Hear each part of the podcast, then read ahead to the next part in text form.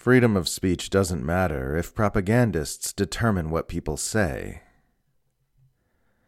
None are more hopelessly enslaved than those who falsely believe they are free. None are more hopelessly ignorant than those who falsely believe they're informed. None are more hopelessly propagandized than those who don't know they are propagandized.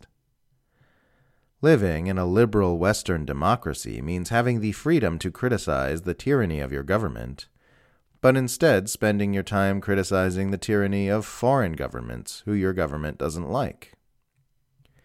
Free speech in a liberal Western democracy means you have the freedom to say whatever you want about the abuses of your government, and the press has the freedom to hammer you with propaganda to ensure that you never do. In a liberal Western democracy, you are free to criticize your government, but instead you are propagandized into criticizing the impotent puppets who get rotated in and out of office while your government continues doing all the same evil things regardless of who gets elected. In liberal Western democracies, you are free to call the president Drumpf or Brandon, but you are not free to know who's actually calling the shots in your country underneath the official government. In liberal Western democracies, people say, I am so glad I don't live in a country like Russia or China where people are forbidden to criticize their government. I live in the West, where I'm free to criticize Russia and China all I want.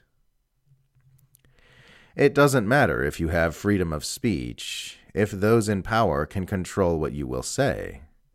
And in liberal Western democracies, this is exactly what happens. We grow up saturated with U.S. empire propaganda in the West. We marinate in it. It pervades our consciousness.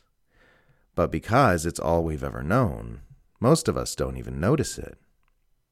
We think it's normal that we're always told our government is on the good and righteous side of every international conflict. We think it's normal that we hear constantly about the tyranny of foreign governments, while only occasionally hearing about bad things our own government did years ago, but it was an innocent mistake and it'll never happen again. If we were being propagandized, I'm sure we'd have heard about it in the news, we tell ourselves. But the news is the propaganda, and it will never report on that bombshell story. Propaganda is the single most overlooked and underappreciated aspect of our society.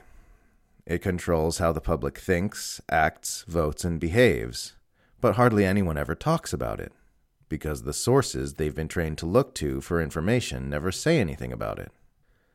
So people say what's on their mind, after what's on their mind has been carefully curated by the imperial narrative managers who are responsible for controlling what information goes into their mind and they say it with complete freedom. Sure, if what they're saying goes against the interests of the Western Empire, they won't be allowed to speak on any large platforms where they might infect the mainstream herd with wrongthink. And sure, if what they're saying is really inconvenient, they might get banned from even speaking on any of the major online platforms. But they still get to speak, alone, where no one can hear them, preferably into a hole in the ground and everyone else gets to ingest the mainstream swill. The authorized narratives that get amplified on traditional media and by the algorithms of Silicon Valley. The authorized narratives which mask the abuses of their own government, foreign and domestic, while magnifying and exaggerating the abuses of empire targeted governments. That's why when some people hear my objections to the empire, they say, well, at least where I live, we're allowed to criticize our government. And that's why I replied to them, okay, but you don't. If speech wasn't free, people would realize they're being oppressed. But if people started using their speech to voice real grievances about power, they would swiftly discover that their speech is being ignored and power is just doing as it likes. So inconvenient speech is curtailed by propaganda, by censorship, by algorithm manipulation, and by media marginalization. People are kept hopelessly enslaved by giving them the illusion that they are free.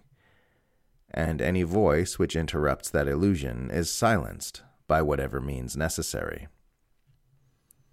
That's what free speech means in a liberal Western democracy. You can say whatever you like, as long as it's what they like.